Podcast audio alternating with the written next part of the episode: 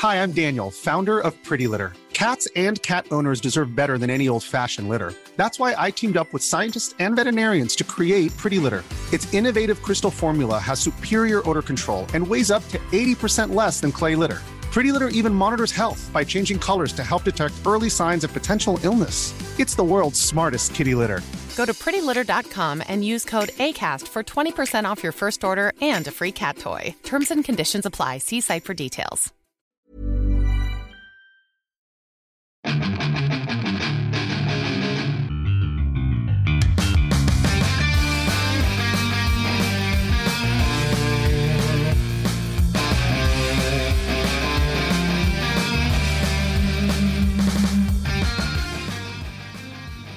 Bienvenidos a otro programa más de Fuera del Control. Mi nombre es Memo García, mejor conocido como Hierbas.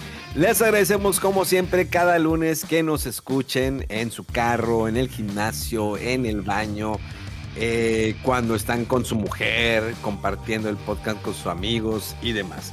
Pero obvio, esto no sería posible sin el señor, el hombre más buscado, ya no solamente de Cumbres, y también de Monterrey y Santa Catarina, el señor Rodolfo. ¡Au! ¡Au!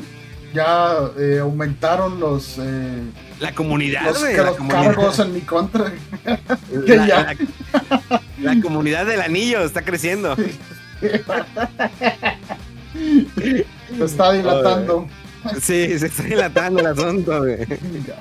Conste, yo no lo dije, lo dijo Rodolfo. Pues es que Ay, nomás me empiezas a querer dar cuerda, güey. Pues tengo que responder, güey. Sí. Oigan, ve- 27 de noviembre y todavía no sabemos nada de Mega.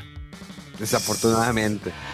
Pero bueno, eh, esperemos en algún momento encontrarlo en el camino. Sabemos que todavía es propietario de las redes sociales de Fuera del Control.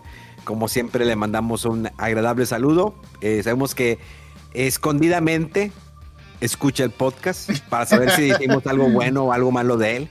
Porque luego se queja en el, en el grupo de WhatsApp que ya estamos ya a punto de abrirlo. Ya les vamos a dar el grupo para que sigan mandando su número, ¿no? Por, eh, por DM. eh, para pronto agregaros, ¿no? Y que convivas con nosotros en el chat oficial de Fuera del Control, donde compartimos meme, porno, eh, todo tipo de porno, hasta de animales compartimos ahí. Ah, la ma- O sea, puros partes de National Geographic ahí. Sí, sí, de que, oye, ¿viste, viste el documental del apareamiento de, de, las, de las chitas, no? De, lo- de- de los leones y. Es el coito más rápido del mundo, ¿no? Oye, hablando de las chitas, no sé por qué me acordé de los Thundercats, que creo que fue la primera escena de una mujer de nueva que vi, que salió de chita en el primer capítulo de los Thundercats, que no trae el traje, ¿no?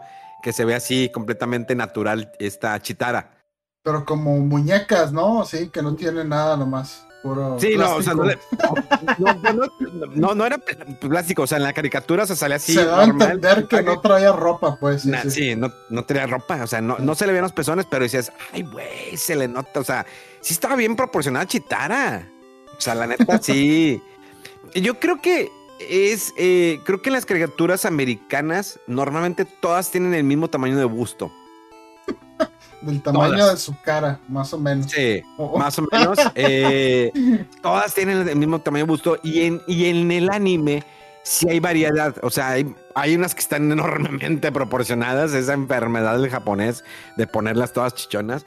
Y hay algunas que tienen así como de limoncito, ¿no? Medianitas, bonitas, ligeritas, acolchonaditas, ¿no? Pachoncitas. Eh, pero sí está bien curioso ese fenómeno que en el anime eh, japonés, bueno, pues sí, el anime más bien de Japón, todas están pues siempre pues pechudas, ¿no? La- la- las morras, cuando las japonesas pues no lo son. Las japonesas pueden tener un trasero bien, buena pierna, pero de buzo no tienen mucho. La mayoría, eh, por no decir, pues, no, por no decirles planas eh, o tablas de surf, están pues chiquitas, ¿no? Es muy rara la que tenga o, o hay unas que se han operado. Que rara vez es, en Japón no se da mucho la operación de busto, son muy así con ese rollo. Pero pues ya las nuevas generaciones dicen, pues quiero verme bustosa. De hecho, hace poco me tocó ver un, un streaming. A veces entras a Twitch y Twitch te recomienda cosas, no sé. eh, y vi una chava que estaba eh, asiática enormemente, bustona. Y yo pensé que era inteligencia artificial, porque ahorita con la inteligencia artificial ya no sabes qué es real y qué no, Rodolfo. Y es el extremo de, del Photoshop, como era la- en su Sí. momento cuando le decíamos, ¿no? A la manipulación de imágenes. Después eh, comenzó lo del, lo del deepfake ahí, que también ya usaba un poquito ahí de... eh, o, o- o After Effects creo le llamaban a la manipulación de video y el deepfake ya con un poco de inteligencia artificial que se sobreponían las caras o que dijeran otra cosa, pero ahorita ya estas herramientas de AI es de plano, a ver, quiero ver una combinación de un video de una morra con tales características haciendo tal cosa y que se parezca a, fulana, va, y te lo genera, ¿no? Y sí, o sea, ya está bien difícil, sí. Y de hecho, me acuerdo que hubo hace unas semanas ahí un alguien que, un político que dijo un video, no, un audio que se mostró donde, no, dice el vato, no soy yo, me hicieron, lo, lo simularon con AI. Y pues, dices, bueno, a lo mejor. Pero ya Ya, como que está tan similar y tan avanzado eso que ya no está canijo distinguirlo. Hace unas semanas Scarlett Johansson demandó a una compañía, aquí le, estaba leyendo, le estaba leyendo la nota que porque utilizaron, eh, según una aplicación que los hacía ver como que escolares y utilizaron la imagen de Scarlett Johansson. De hecho hubo un- como que un, un mame, ¿no? De, de que todos empezaron a subir cómo se verían si estuvieran en universidad. Ah, sí, sí, sí. O preparatoria, pero gringa, porque aquí las, las, las de México, pues estás en, en pública, ¿no? Estás con el uniforme, el kaki, ¿no? Que era el kaki de corbata negra. Oye, de mayoría sí, era el, el kaki, ¿no? Que parecíamos militares. La corbata que te... Eran pocos los que tenían corbata completa, pero normalmente todos teníamos la corbata de clip, Sí. porque te la quitabas a la hora del recreo y luego salías todo bien sudadillo, oliendo a fierrillo, porque no utilizabas desodorante de morrillo. Sí, ya cuando te das cuenta de que, oye, ya como que algo huele raro. Ay, güey, soy yo. Órale, yo, pero a ponerte algo, pues. Pero no, no le hacías caso, pues estabas morrito, o sea, como que eh, era raro, ¿no? Que te preocuparas como por cómo olías, nada más el chavo, ¿no? Típico del carita, ¿no? Del salón. Siempre, siempre en la, en- en la primaria o secundaria había el carita de- del salón, que era el que las morras andaban todos detrás de él. En cambio, pues uno era, pues los rezagados, ¿no? Los, los geeks, otakus, olvidados por, por Dios, hasta por Dios estábamos olvidados. me- Exagero. Porque estábamos ahí y nadie nos pelaba, o sea, y no, y no- la verdad no estábamos feos de chiquitos, Rodolfo, o sea, estábamos, pues éramos blancos, ¿no? De ojos de color, bien Oh, la parecidos. ya llevamos terreno ganado. Y, oh, ch- No. Pero sí, siempre había el, morrillo y el carita y nos tocó, digo, quién sabe qué habrá sido de ellos. Eh, pero era muy diferente aquella época. Ahora que se preocupan que si el TikTok, que si la foto de Instagram. Ya los niños traen el celular en la escuela o a veces se los quitan. Bueno, en las públicas eh, lo que más les preocupa es que lleven armas, ¿no? El celular lo de menos. Pero en las privadas les dicen, no, no sacar el celular. Pero ya ves a la chavita, ¿no? Que se toma y, y se pone en el relleno y que se le ve tanto el, esco- el escotito. Bueno, aparte que ya las nuevas niñas están muy bien desarrolladas, ¿no? Ves TikToks de niñas de secundaria. Cuidado, cuidado, o sea, Cuidado con la línea esa del gado. chingado, ya, ya, ya, ya- ya me pusiste ahí. un- Bueno, Es, es- Bueno. es- es para que no te metas en más problemas. para que no me cancelen más Sí. de lo que esté cancelado. Sí, sí, sí. Pero sí, ya, eh, ¿cómo, cómo han cambiado es- esos eh, eh, tiempos, ¿no? De antes. Pues antes éramos, compramos las papitas, ¿no? Existían nada más que los rancheritos, las conchitas con salsa y crema, las sabritas, las adobadas. Y ya, ahorita hay eh, chetos como mil variedades de chetos, mil variedades de adobadas, mil variedades de sabritas, sabritas con limón. Y las mix, que mezcla varias y no sé qué, por si te aburre un solo sabor. Y... Sí, sí, sí. Muy, muy simple ante las cosas. Ahorita que estoy diciendo eso de la, de la popularidad o el carita o la carita la guapa, yo creo que eh, eh, lo que más representa esa, esa, ¿cómo se puede decir? La muestra de que alguien era el popular o la popular era cuando se daban las kermeses o los bailes y que, quien se, que se casaban de mentiritas o que quienes salían en el baile y no sé qué. Qué esperanzas que uno fuera ahí. el, Ah, el baile. Bueno, una vez, una vez sí me casaron, o sea, me llevaron y me casaron con alguien. ¿De bullying o qué? Ándale, mi Pues, ándale. sí, ándale, ándale, sí, me, sí, me casaron con alguien. Ni te Me acuerdas acuerdo- quién era. Claro que sí, pero no la quiero mencionar. Ah, claro bueno, que sí. ok. Porque, eh, porque fíjate, de hecho, esa niña me gustaba mucho. Ahorita está gorda y fea, pero. Ch- No, no puedo decir eso tampoco. No. Chingadas, güey. Digo, pues ahorita no, ya estoy Pero grande. es ya. porque estás asemejando lo gordo con lo feo. Ah, ok. Bueno, entonces, pues se puso gorda y se puso fea. O sea, como- No, nomás puedes decir que ya. Descuidada, que- descuidada. que- ándale, Se y, y ya no la encuentras atractiva tú. Y ya. Ay, bueno, ya, ya no es atractiva como, para ti. como estaba niña. Sí. sí. Ya no la Entonces- encuentras atractiva. Exactamente, ya no. Entonces, me acuerdo que me casaron con ella y siempre me gustó, siempre me gustó esa niña, pero ya ahorita cuando la vi hace unos años en una reunión dije, oh, coro, ¿qué, qué, qué le pasó? Oye, ¿qué, qué, qué, tanto comió esta morra los últimos 20 años? Pero... Eh, sí, está eh, cu- curioso eso. Sí me, sí me llegaron a, a, a casar en una de esas, en una de esas kermeses. Eh, sí tuve mis crush, yo creo, de, de primaria, como pues la mayoría hemos tenido, pero pues eran, yo era, me consideraba que era el que jugaba, el geek allí. Pues no, estaba difícil ser popular. Me acuerdo que hubo un tiempo que me empecé a juntar con el, con el sireno, así le decían, el sireno, el coco, el borrego, que eran como que los maleantes, ¿no? Y, y una vez me, por su culpa, me, me suspendieron, me acuerdo, por su culpa me suspendieron porque le metieron el un ratón, no a la chava, en, su mochila le metieron un ratón.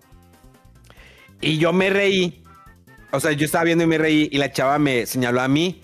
Entonces me señalan a mí, me mandan dirección. Yo le dije, no, yo no fui. O sea, yo me reí porque vi cuando se lo metieron el ratón. Entonces todos los demás me quisieron echar a mí la culpa y al final la, la auxiliar, ¿no?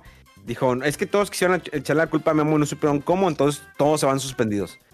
Y yo dije, madre, es que es que te vayas suspendido. Pues no, no vas a ir a la escuela. Entonces yo llegué a mi casa y que le siente, pues no, mamá, es que estoy suspendido. ¿Cómo que estás suspendido? Pues fue a la, a la escuela a ver qué onda. Y pues sí, seguí, estuve suspendido tres días.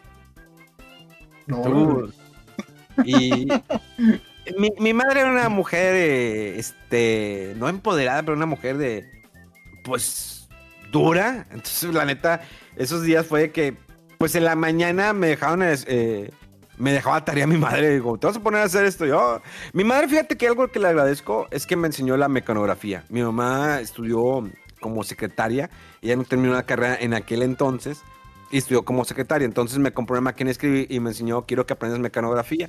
Y me ponía a hacer tablas de mecanografía. Era tas, tas, tas, es que A, C, D, F. O sea, empezar a mover los dedos. Y eso me ayudó bastante. Pues ahorita en la actualidad escribo muy rápido y escribo sin, sin estar viendo el teclado. Es lo que le agradezco bastante. Entonces me ponía a hacer tablas de mecanografía. no, Eh, y era cuando eran las primeras máquinas como que electrónicas, porque se leía una pantallita. Y la tinta era especial, porque están las máquinas de escribir viejitas. Que Ah. yo creo que esas todavía las manejan en los despachos del centro de aquí de, Monte- de- en de el Monterrey. IMSS. Sí, del IMSS y todo, de que.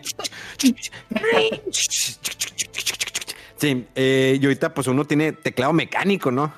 Ahí estás con el teclado mecánico, pero eh, sí le agradezco mucho eso, que me, que me indujera, porque pues me ayuda. Ahorita para cuando estoy escribiendo un guion o algo voy bastante rápido sin estar viendo el teclado.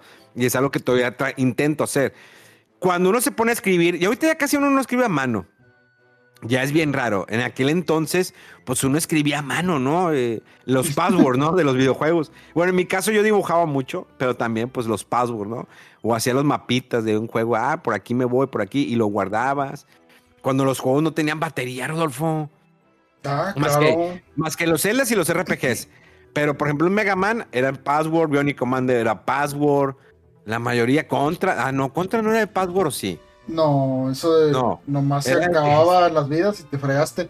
El Mega Man 2, creo también, el que era una cuadrícula con bolitas. Sí. Este, ahí era el password. eh, sí, muchos juegos con password. No, hombre, lo- me acuerdo unos ahí bien raros que Li- Little Ninja Brothers o Magic of Share o algo así. Esos juegos raros. tenían un password así de 25 caracteres o no sé cuántos. No, hombre, ¿Se hay, de tú que, se- que te equivocaras, güey, porque valía madre. No, no, como que no, no, como que no me lo acepta. ¿Cuál no está el error, no? Pues te fregaste otra vez, güey. Bueno, apúntalo bien a la otra, güey. Vas, eh, yo creo que era algo que esperamos a veces en las revistas, ¿no? Cuando coleccionamos, eh, coleccionamos en aquella época también las revistas, a ver qué password venían. Estaba el famoso Game Gear, que el Game Gear, creo que aquí tengo uno. Aquí no, tengo uno. Ga- Game Genie, ¿no? Game Genie, ahí está, el Game Genie. Sí, Game Gear es la consola Es el portátil de Sega, sí, sí, sí. El Ah, Game mira, Genie. yo nunca lo tuve, pero supe de gente que lo tenía y yo me sorprendo cómo cambiaban el juego con esa cosa y claves. Nu- nunca entendí bien cómo funcionaba, pero se me hacía muy, muy interesante, muy, muy chido eso. Este es de Game Boy. Sí. El que Ah, tengo en mis manos es de Game Boy, que tiene los botones aquí para poner ingresar el código. Y venía una libretita, ¿no? Había una, venía como un librito de los, de los códigos. Eh, que te- cuando te vendían el Game Gear, y entonces empezás a ver los códigos, ah, está el de este juego, este juego, este juego, y alteraban y podías, no sé, tener vidas ilimitadas, o no sé, eh, y ahí había para cada consola, ¿no? Había para el Nintendo, para el Super Nintendo, Sega, Sega Genesis, y, y era la manera, ¿no? Pero era de alterar el juego. Y estaban los famosos códigos como el de arriba, arriba, abajo, abajo, izquierda, derecha, izquierda, derecha, izquierda, derecha, BA, BA, Select Star, para el 30 vidas, ¿no? Sí, era el, el código Konami que según el juego hacía varias cosas, desde darte 30 vidas o darte 5 continuos o darte no sé qué.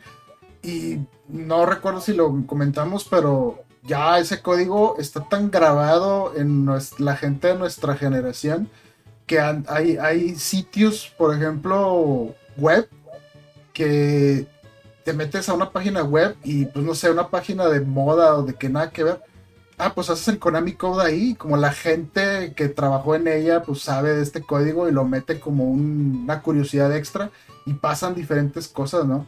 A mí me sorprendió cuando vi eso en una página así que no tenía nada que ver con videojuegos y estaba escondido una cosilla del Konami Code, o sea, tan, tan icónico así de nuestra generación y a, la gente que nos marcó, que ahorita también se lo sabe de memoria, yo también y muchos, mucha gente, ¿no? El Konami Code así en, en muchas páginas web existen. Seguramente hay artículos o páginas que dicen, mira, estos, hay- aquí el Konami Code hace tal cosa.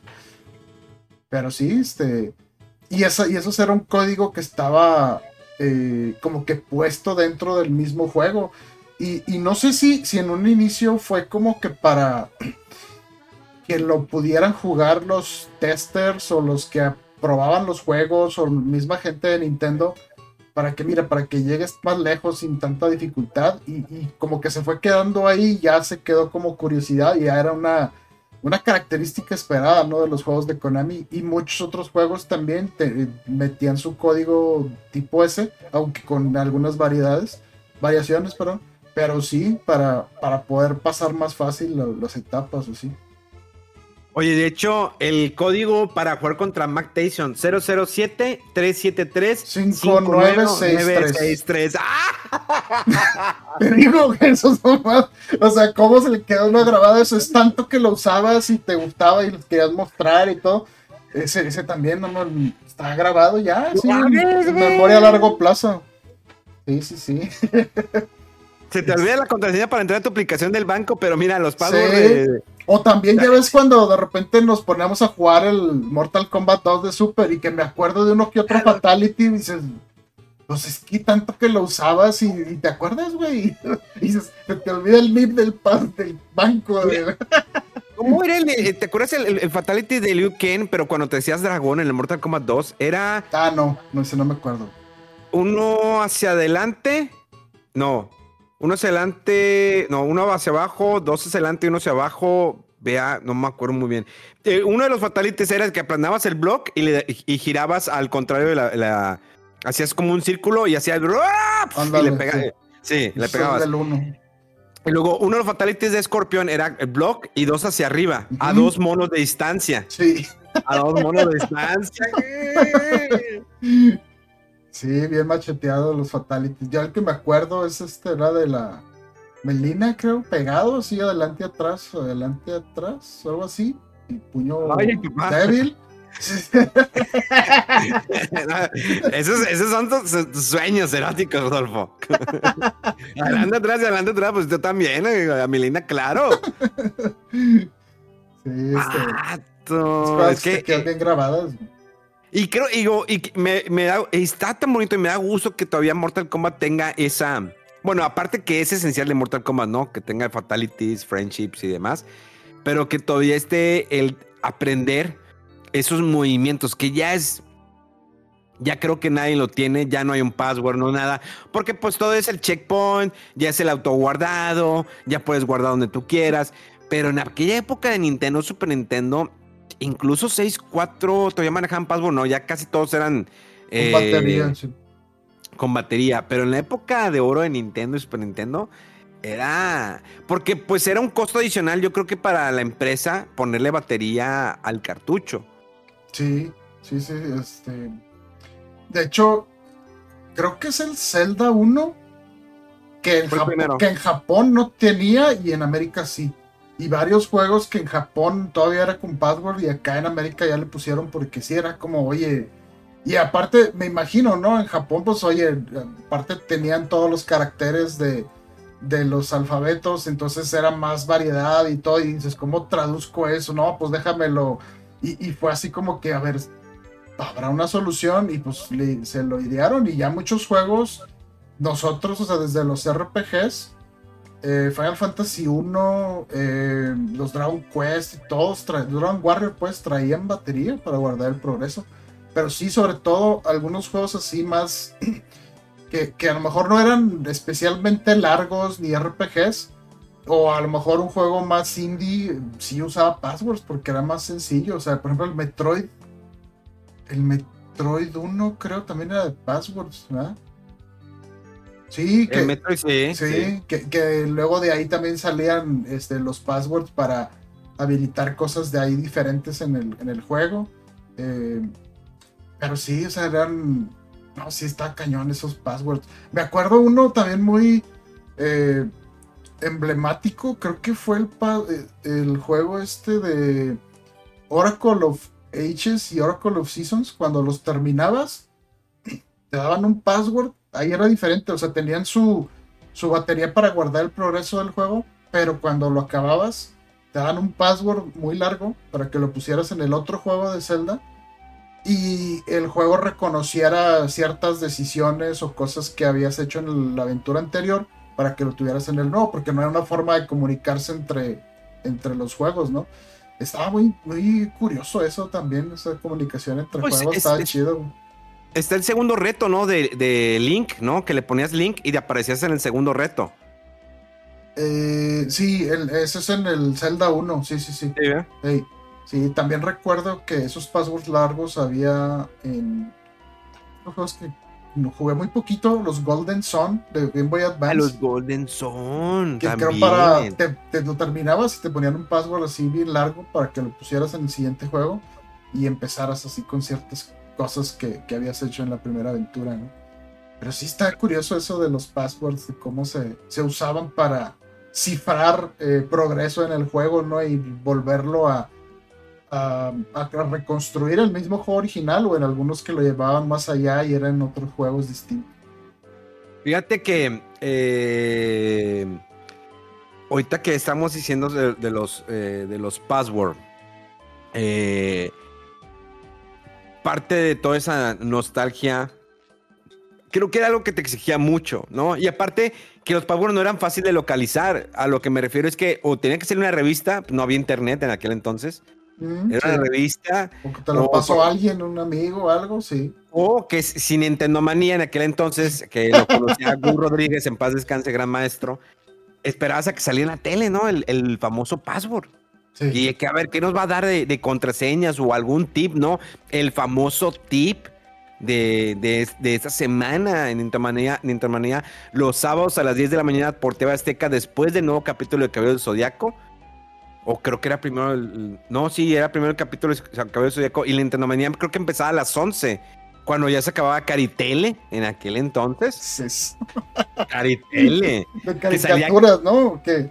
Caritele era la sección que había, que tenía esta Adriana junto con el Carisaurio, que era un dinosaurio, que era la, ma- la- la- como que la, ma- la mascota de Caritele. Para que lo busquen, para los que no saben, busquen Caritele en Google. Yo digo que sí salir bien. Si le pongo Caritele, sí, claro que sí sale, ahí sale. Caritele era un programa de TV Azteca. ¿Por qué terminó? Ah, mira, viene un- hasta una nota. ¿Por qué Hasta terminó? el chisme. Caritele, el programa de TV Azteca, exconductora revela por qué acabó. Fue un popular programa infantil en la década de los noventas que se transmitía en TV Azteca y era antesala para la programación de anime. Que sí, de hecho que sí. Eh, este programa se consolidó en cadena nacional debido a que sacaba el aire diferentes animes populares de aquellos años como Cabello del Zodiaco o Sailor Moon. Sin embargo, el programa de televisión conducido por Adriana Castro salió del aire de un día para otro y con ellos salieron también personajes queridos como Carisaurio, el divertido dinosaurio verde. ¿Por qué se canceló Caritele? Durante muchos años la salida de Caritele de la televisión fue todo un misterio, sin embargo Adriana Castro habló sobre el tema en una entrevista. Eh, ¿Qué pasó con Caritele? Dice que alguien me lo explique. Comenzó bromeando Adriana Castro. Hay muchas versiones. La que yo conozco es que el día que yo me casé, que fue un 21 de febrero del 98, me sacaron del aire y eso me enteré cuando estaba en mi luna de miel al día siguiente. De hecho, creo que no. Carisaurio fue la que le- el, que traía el, el Carisaurio fue el que le pidió matrimonio. Dice, la verdad es que no fue lindo. Después de Se, de rompió completamente la fantasía. El, Sí, el vato del dinosaurio se quita el, el traje y la ¿Te quieres casar conmigo? Ella decía, la verdad es que no fue lindo. Después de a través de internet he visto que alguien pone, sube videos y habla muy español y hubo ahí personas que metieron las manos, no sé si rencor, no entendí la verdad. Yo quería que Caritele regresara cuando todo sucedió. Me cortaban el pelo y lo pusieron muy rubio y en la calle la gente me decía, ahí va Caritele vestida de señora. Eh, a ver, ¿quién propuso, propuso matrimonio a Adriana Castro? Bienvenido a ese programa de chismes de los 80 de los 90 A ver, hasta hay un video en YouTube, carnal. A ver. Eh, co- co- Como siempre, la publicidad horrible que sale. ¿Qué es eso? No, a ver. eh, No, no sale. Pero yo sí me acuerdo que fue el dinosaurio que le propuso. ¿Quién propuso a Adriana Castro? Hi, I'm Daniel, founder of Pretty Litter. Cats and cat owners deserve better than any old fashioned litter. That's why I teamed up with scientists and veterinarians to create Pretty Litter. Its innovative crystal formula has superior odor control and weighs up to 80% less than clay litter. Pretty Litter even monitors health by changing colors to help detect early signs of potential illness. It's the world's smartest kitty litter.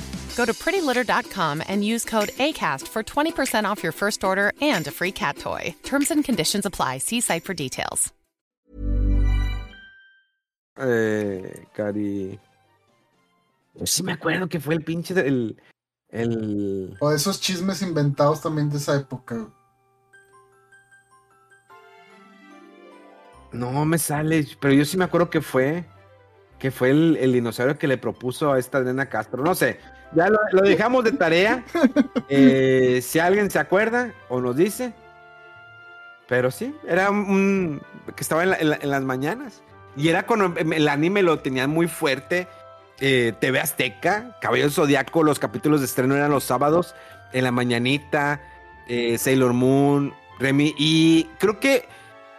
Bueno, Canal 6, bueno, Canal 5 empezó a tener Dragon Ball y nada más tenía Dragon Ball. Bueno, también tuvo Robotech, eh, pero eran muchas caricaturas gringas y TV Azteca su fuerte era Caballero, Caballero del Zodiaco. Como que caricaturas un poquito más para no tan enfocado a niños, ¿no? De hecho, me acuerdo mucho el, el madrazo cuando TV Azteca pas- empezó a pasar la- los Simpsons. O sea, en la tarde y fue el boom y sí, o sea, de ahí empezó cómo seguimos con esto de jalar otro tipo de público más joven, más uh, irreverente, no sé. Otro tipo de público, no nada más el infantil.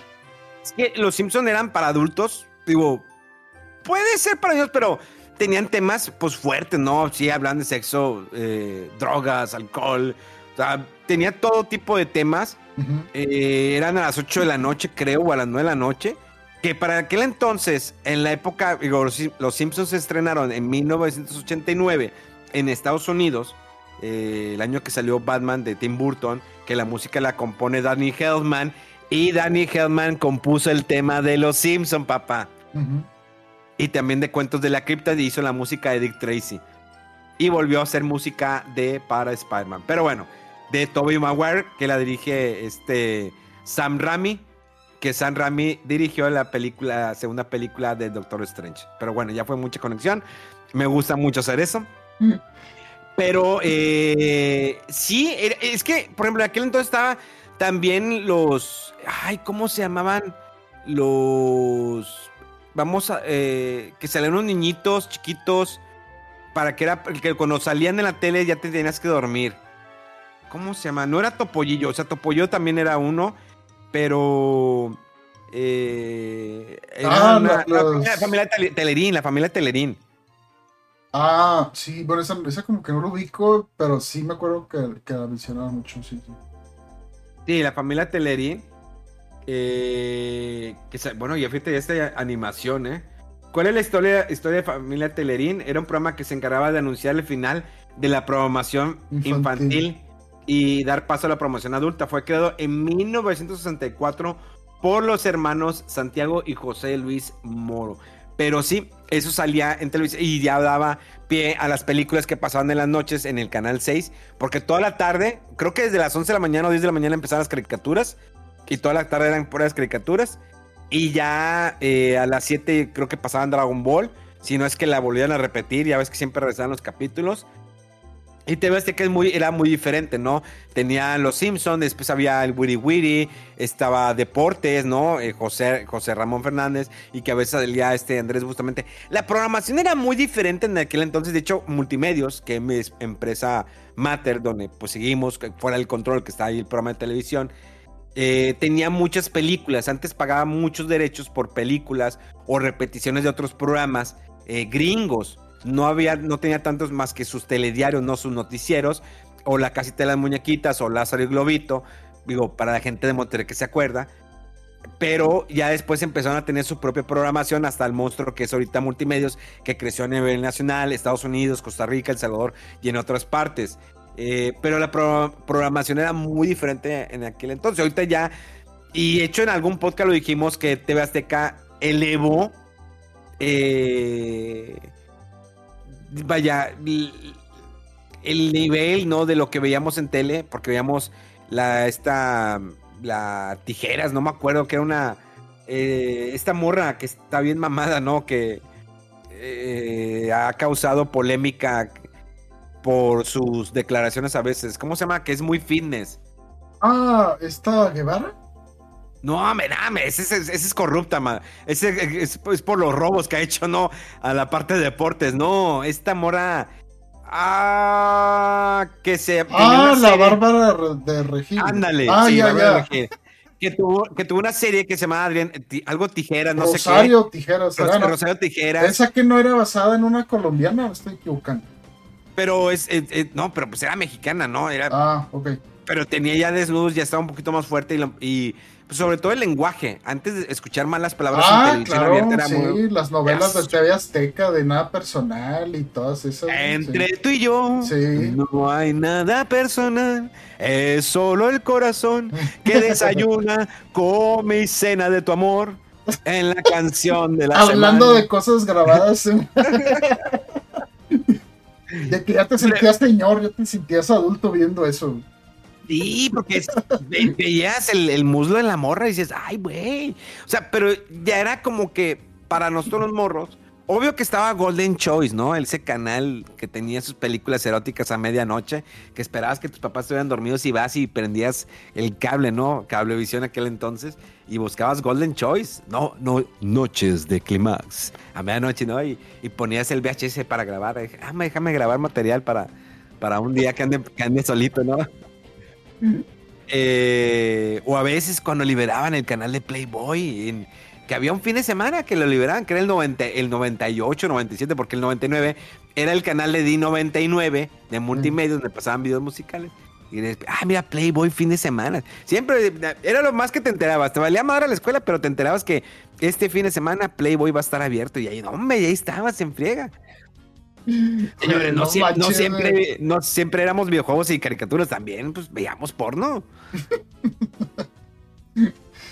Yo me acuerdo de ese canal, que qué onda que le cambiabas, vea, y, y se ve, se oía todo, pero no se, se veía. No se veía, nada Sí. más se, se oía todo. Oía. ah, ah, ah, sí, nada, las, las- las vejigas, sí. Pero había, te les digo, una vez o dos veces al año que lo liberaban y tenías toda la programación y ponías el VHS, que comprabas el VHS, lo grababas, porque había diferentes tipos de velocidad cuando grababas un VHS. Puede ser el de un- dos horas o tres horas, que era el de máxima calidad, o el de seis horas, Ajá. que era a cierta velocidad. Era una calidad más baja, pero lo grababas y tenías seis horas de porno, güey. Eso entre Golden Choice y, y de repente abrían el SBO, que también tenía lo suyo.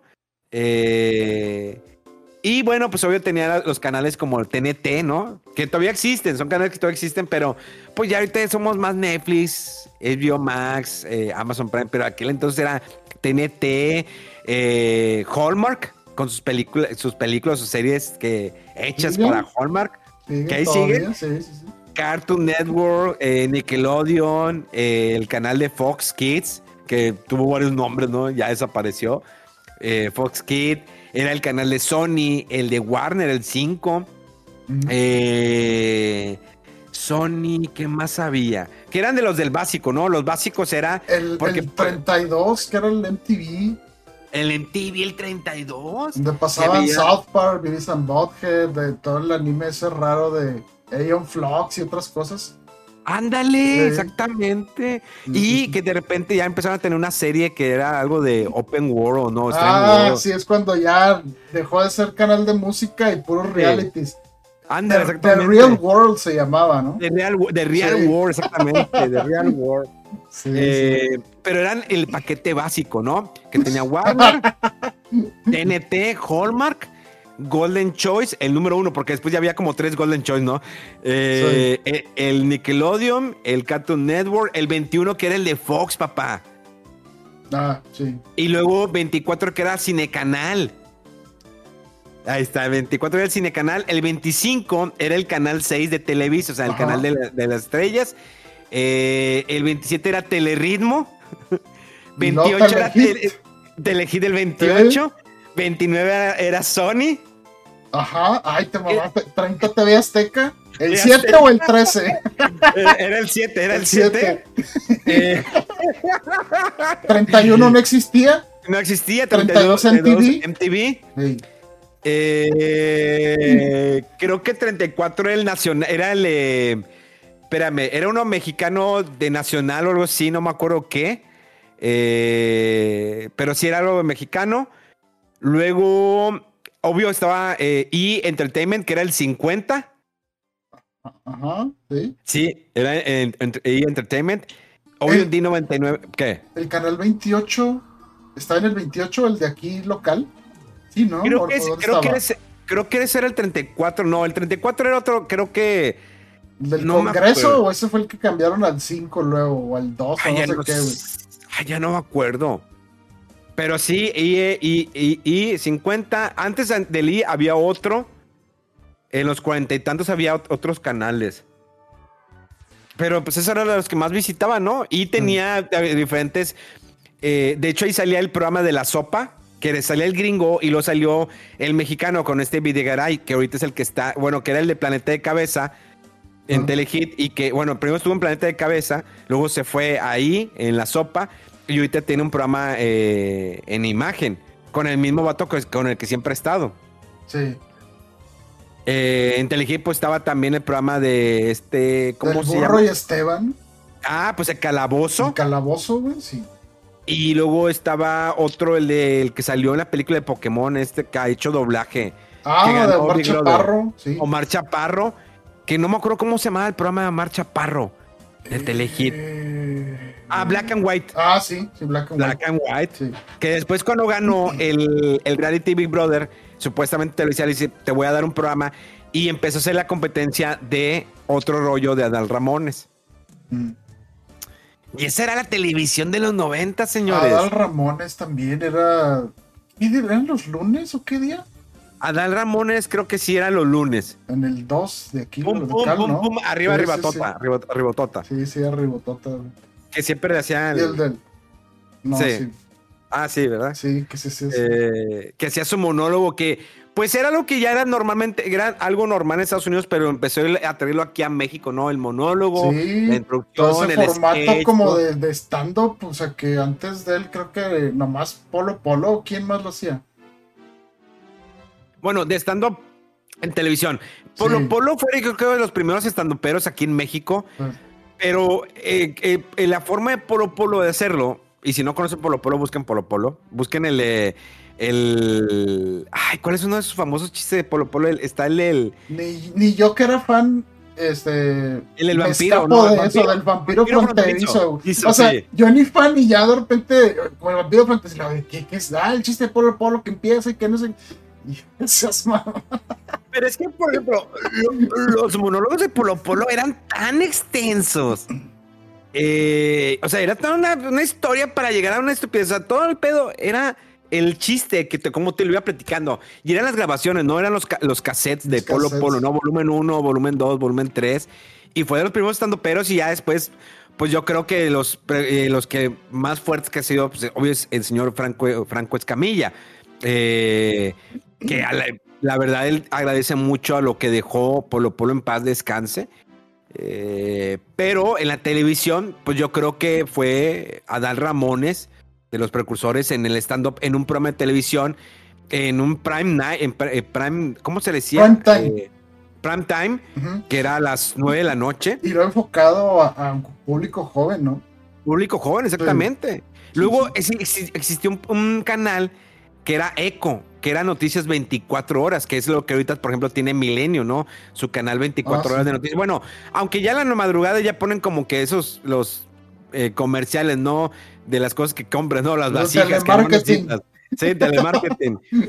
Era el CBC, ¿no te acuerdas? Que Ah, después de tele, CBC, se terminaba programación te- de Televisa y entraba CBC y empezaban a entrar a meter muchos programas gringos con doblaje en español y después entró el, el famoso SAP, ¿no? Que le podías cambiar, que te mandaban la señal de- en inglés, que era el, el botón que tenías en tu control. Ah, le pongo SAP y me daba la voz en inglés y dices, ah, caray.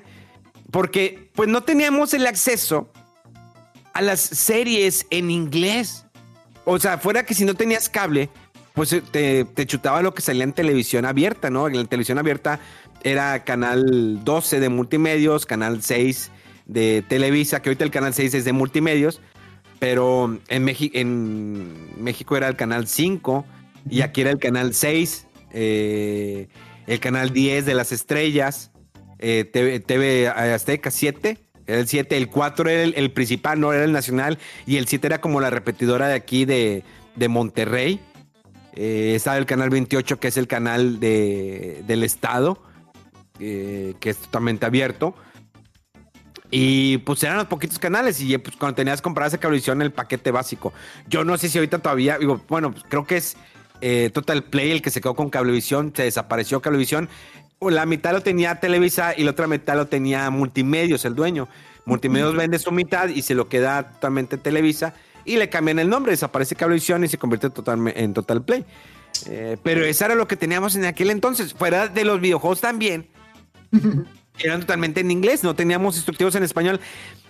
Aunque no comprabas una consola en una tienda eh, como Sambors o Gigante, algunas que vendían las consolas, pues Nintendo lo, lo- pues lo vendía Itochi, creo que era Itochi, la distribuidora aquí en. México, Sí. y ponían como que un instructivo ahí en, en español. PlayStation no era oficial, lo vendía el que quisiera, si lo quería traer. Y Xbox cuando entró también, pues no era de manera oficial. Yo creo que hasta que fue el 360, fue cuando ya empezó a entrar ya Xbox aquí a, a México y también PlayStation, pues ya empezaron a vender de una manera más oficial. Pero antes de eso, pues la distribución o la venta de videojuegos en México, pues no era tan, tan oficial. Cada quien le ponía el precio que quería. Eh, las, famosas pulgas, ¿no? Que vendían el juego. La fayuca, sí. La fayuca, o que te vendían el juego y, ah, pues quiero cambiarlo para llevabas el otro juego en buenas condiciones y pagabas una diferencia y te llevabas el otro juego. Porque pues eran pues era algo caro, ¿no? Como ahorita que podemos comprar lo que queramos, te puedo comprar la risa si quieres, pero en aquel, entonces, pero en aquel entonces era, era, era difícil. igual las películas, o sea, comprar un VHS, pues, pues estaba la renta. En la renta ibas a Videocentro. Y luego estaba Macro Videocentro. Videotech. Videotech, bueno, aquí en Monterrey, fuera de, de, Nuevo León no existía Videotech, pero aquí en Monterrey estaba Videotech, que era algo como Macro Videocentro o, el Videocentro, y le incluían los videojuegos, ¿no? Que rentabas el, juego, tenían ahí consolitas para estar jugando. Eh, Precursor pues, de, Blockbuster aquí en México, porque no había Blockbuster, sí. Y después entró Blockbuster, entró muy fuerte Blockbuster, empezó a comprar, desaparece eh, Macro Video Centro. Eh, también hubo otro, pero no me acuerdo el nombre, que estaba enfrente hecho de la Torres Bodet de nuestra, de nuestra escuela, al lado del Cinépolis, que era también uno de, renta de videojuegos y películas. Ah, pero. Como que me quiere sonar, pero sí no me acuerdo. Había otro, no me acuerdo cómo era ¿Cómo se llamaba? Que rentaban consolas, ¿no? También el Genesis y. Ah, no me acuerdo cómo se llamaba. Películas. Que nos, que nos cruzábamos el puente a veces en los descansos o saliendo para ir a jugar un rato ahí el, el, las consolas ahí que no teníamos, el Genesis y no sé qué otros tenían ahí para rentar la consola. No creo cómo se llamaba, porque nada más creo que nada más se fue aquí en Monterrey. Sí, no me acuerdo tampoco de otra sucursal, como que no será ese legusillo. Si alguien se acuerda en redes sociales, Mándenos un mensajito a recordarnos. El, en eh, lugar de rentar consolas que está enfrente de la Torres Oye, cruzando las asadas. Podía rentar la consola, me acuerdo grandota, sí, en un maletín. ¿no? Sí, sí, un maletín. Sí. Y, venían, y luego estaban los, pues obvio, no los piratas, sino que los para rentar, ¿no? En la, colonia que te rentaban ahí el, por juego por siete días. Sí, no, por, por, días. por, días. Rentabas un RPG por siete días. Me acuerdo que rentaban fan, les valía madre, no saben ni qué de los videojuegos. No, pues ponen a la renta, te rentaron un RPG para acabar una cena, pues no. Una semana, pues Ah, en los Oxxo que empezaron a meter eh, lugares, algunos tenían para rentar videojuegos. Yo me acuerdo en Boulevard Acapulco, ahí, sí, ahí, de, ahí llegué a rentar, creo que el Dragon Warrior, el 2, y creo que el Final Fantasy 1. También, sí, en los Oxos había rentas de juegos, pero en algunos nada más. No, yo sí me acuerdo que por mi casa quedaba un, eh, de esos lugares. No me acuerdo el nombre de, este, pero era renta de películas. Eh, y bueno, pues era renta de películas, se renta de videojuegos. Y luego pues estaba la famosa, no, la piratería, que compraba la película pirata, ¿no? En, la, pulga. Mi papá siempre compraba. De que ya, ya tengo la nueva película y grabada ahí en el cine, ¿no?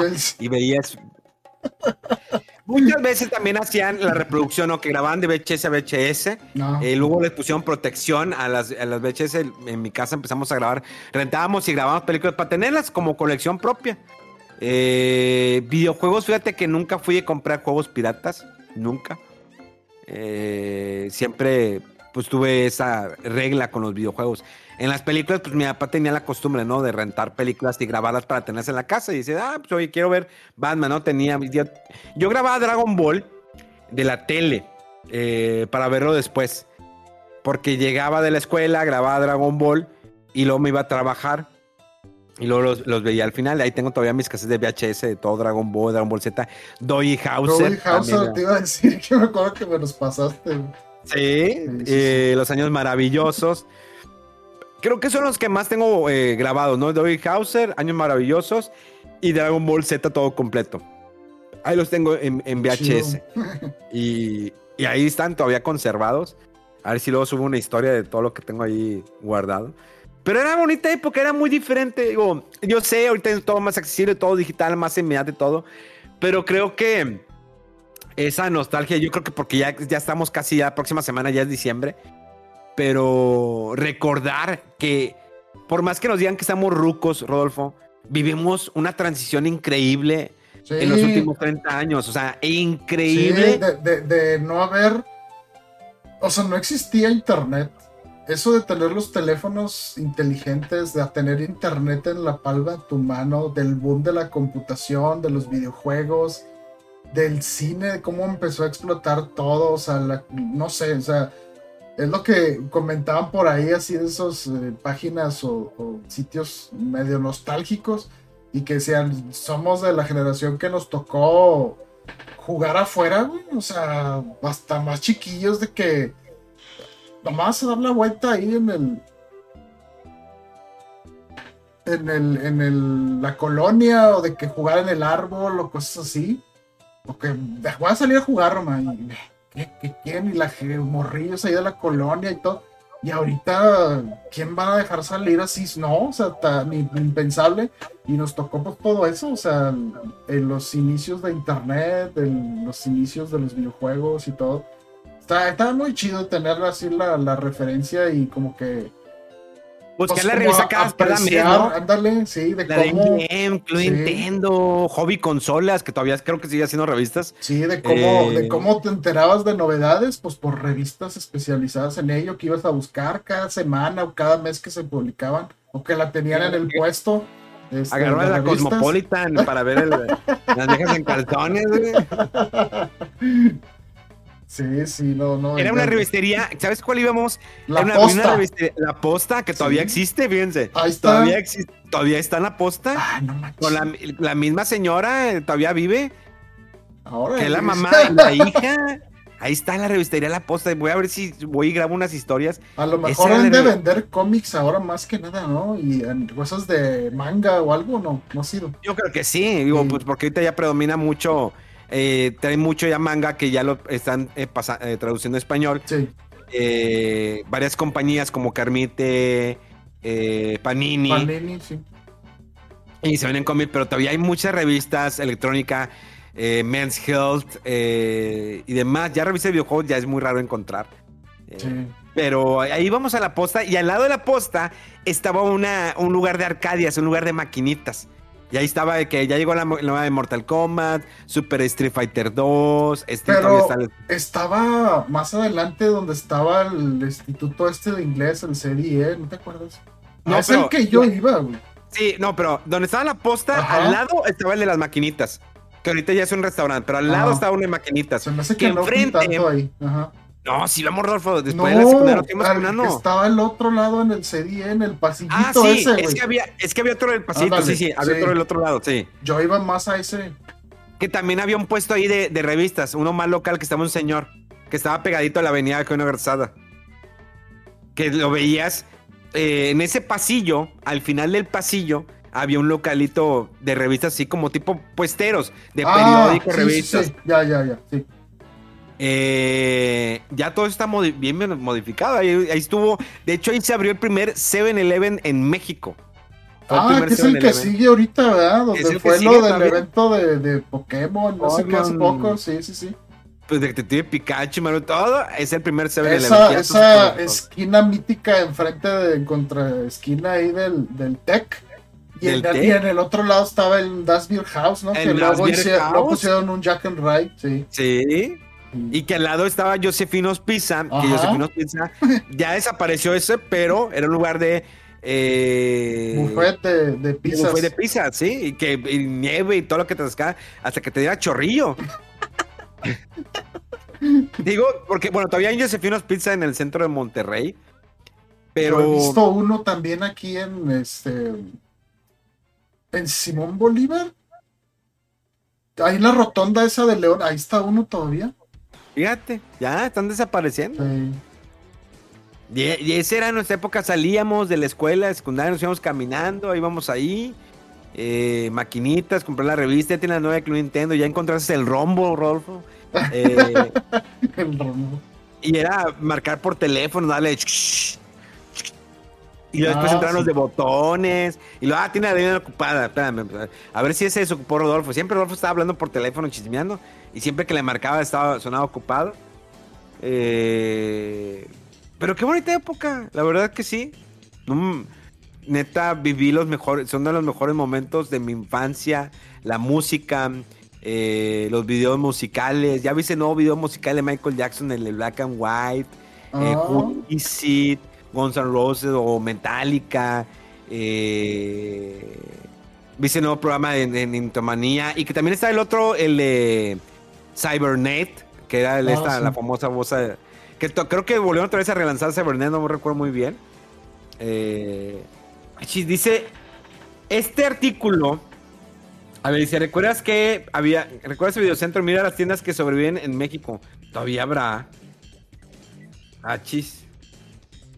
Que tenía su tarjetita, ¿no? Que te decía, "Ve- ve- vence es- en, en esta fecha. Tu tarjetita de cartón. ¿Qué tiempo? La verdad que sí. Y era renta el videojuego y hasta que se te acabe. Pero bueno, ya se nos acabó otra vez el tiempo. Siempre cuando hablamos de nostalgia se nos va el tiempo, se nos va corriendo. ¿no? Así Sí, se sí, nos se está yendo el, el- el tiempo real también. No, espera que no, cállate los cinco, pendeja.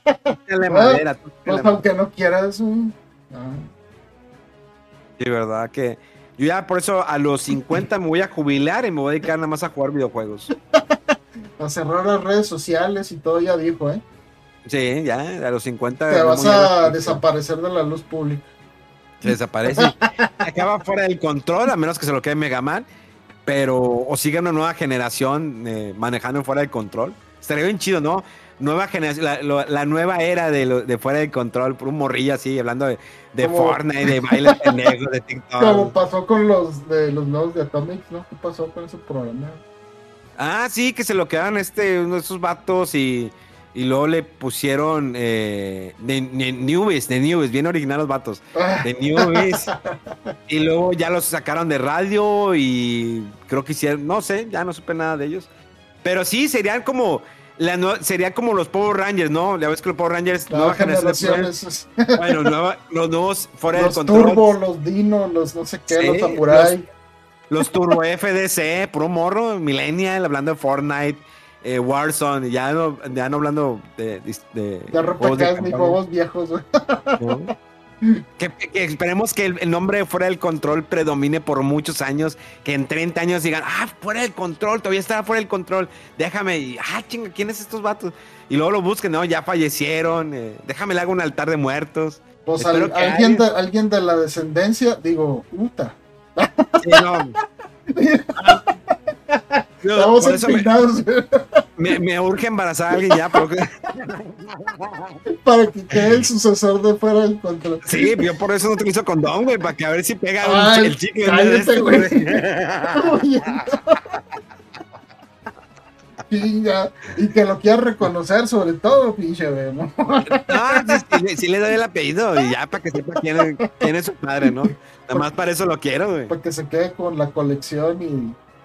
No, oye, creo que vamos a, hacer, abrir un museo para que pueda perdurar el museo. Eso sí, estamos trabajando, estamos haciendo negociaciones y que todo eso se pueda quedar parte de, del Museo de Moyerbas. Estaría bien chido y que la gente pues, me recuerde. Digo, yo nunca me he creído para nada. Soy lo que soy. Mucha gente dice, es que eres el nuevo Gus, jamás voy a ser como Gus, pero al menos en la zona norte de México, creo que he dejado algo. El hablar de videojuegos, primer programa de videojuegos hecho aquí en Monterrey. No el primero en México, pero hecho en Monterrey. Bien hecho, de cinco horas desvelados Twitcam y que seguimos fuera del control. Pero al menos en la zona norte hemos hecho bastante ruido. Que sé que hay streamers y todo lo que quieras, pero al menos en- con mi trabajo hemos tratado de hacer algo diferente y que esté todavía en la televisión. Entonces, eh, me gustaría dejar algo muy bonito para cuando ya no esté. Eh, espero me toque verlo. No sé, pero todavía es muy temprano. Estamos en los 40, no hay pedo, todavía falta rato, ¿eh? Sí, Esperemos, yo todavía sí lo sigo dejando ir a todas las morras para ver si embaraza a alguien. chinga. No, pues sí, ahí colaboramos entonces con esa colección si quieres, porque yo también digo, bueno, y luego todo esto que. Digo, no se compara a lo tuyo, que de que he coleccionado, pero. ¿Y estos juegos qué? ¿Quién se nos va a quedar? ¿Quién nos va a disfrutar? ¿O quién, eh? Quiero que en ese museo eh, existan consolas que sean jugables y consolas que estén en caja, que estén fuera de caja, los juegos. O sea, es algo que quiero realmente dejar. En unos, yo creo, unos cinco, en unos dos, tres años empezar a trabajar todo eso. Bueno, ya lo estoy trabajando, pero que pueda estar abierto al público. Eh, una cotita, ¿no? 10, 20 pesos para que se, se mantenga. Pero estaría chido. La neta estaría chido y que se diga, es el museo de Memo Hierbas que está en, en Monterrey, déjame ir a visitarlo, todo ese rollo. Estaría, estaría padre dejarle ese legado a, a mi gente, a mis seguidores, a todos aquellos que han estado, que han dejado de estar, o algunos ya se murieron, no sé, o No. crecieron o maduraron. No sé. Uno no sabe. Pero bueno, nos retiramos, como siempre, arroba fuera del control en todas partes, arroba Rodowulf, sobre todo en Twitter, siempre está activo, subiendo gameplays y demás. Los quiero mucho, nos vemos, eh, nos escuchamos la próxima semana con más de fuera del control. Ahorita probablemente yo ya esté en Japón. No, de hecho estoy en Japón, esto es grabado para que no nos hacemos pendejos. Sí, Hablando de fakes. Al principio queríamos hacerlo como que, ah, no, sí, nada, nada, está en Japón, carnales. Entonces, eh, síganme en mi Instagram, Memo Hierbas, con H con V. Y nos escuchamos la próxima semana. Eh, todavía habrá dos programas más eh, que tendremos ahí preparados para ustedes, eh, para que los escuchen, los compartan y demás. Y después tomaremos vacaciones después del Navidad y. de Navidad y del- rezamos ya en enero. Digo, estaré yo activo como siempre en mis redes sociales, pero ahora sí tomaremos. Antes hacíamos como que el, top, ¿no? El día antes de Año Nuevo. Ahora sí no vamos a tomar vacaciones porque ustedes lo hacen, nosotros también lo hacemos. No mamen, culeros, no ganamos ni un quinto por esto. Y. Pero haremos nuestro top y lo mejor que vimos del año en las próximas semanas. Los queremos muchos. Esto fue, es y será siempre fuera del control. ¡Vámonos! Vámonos. Rolf se la come. No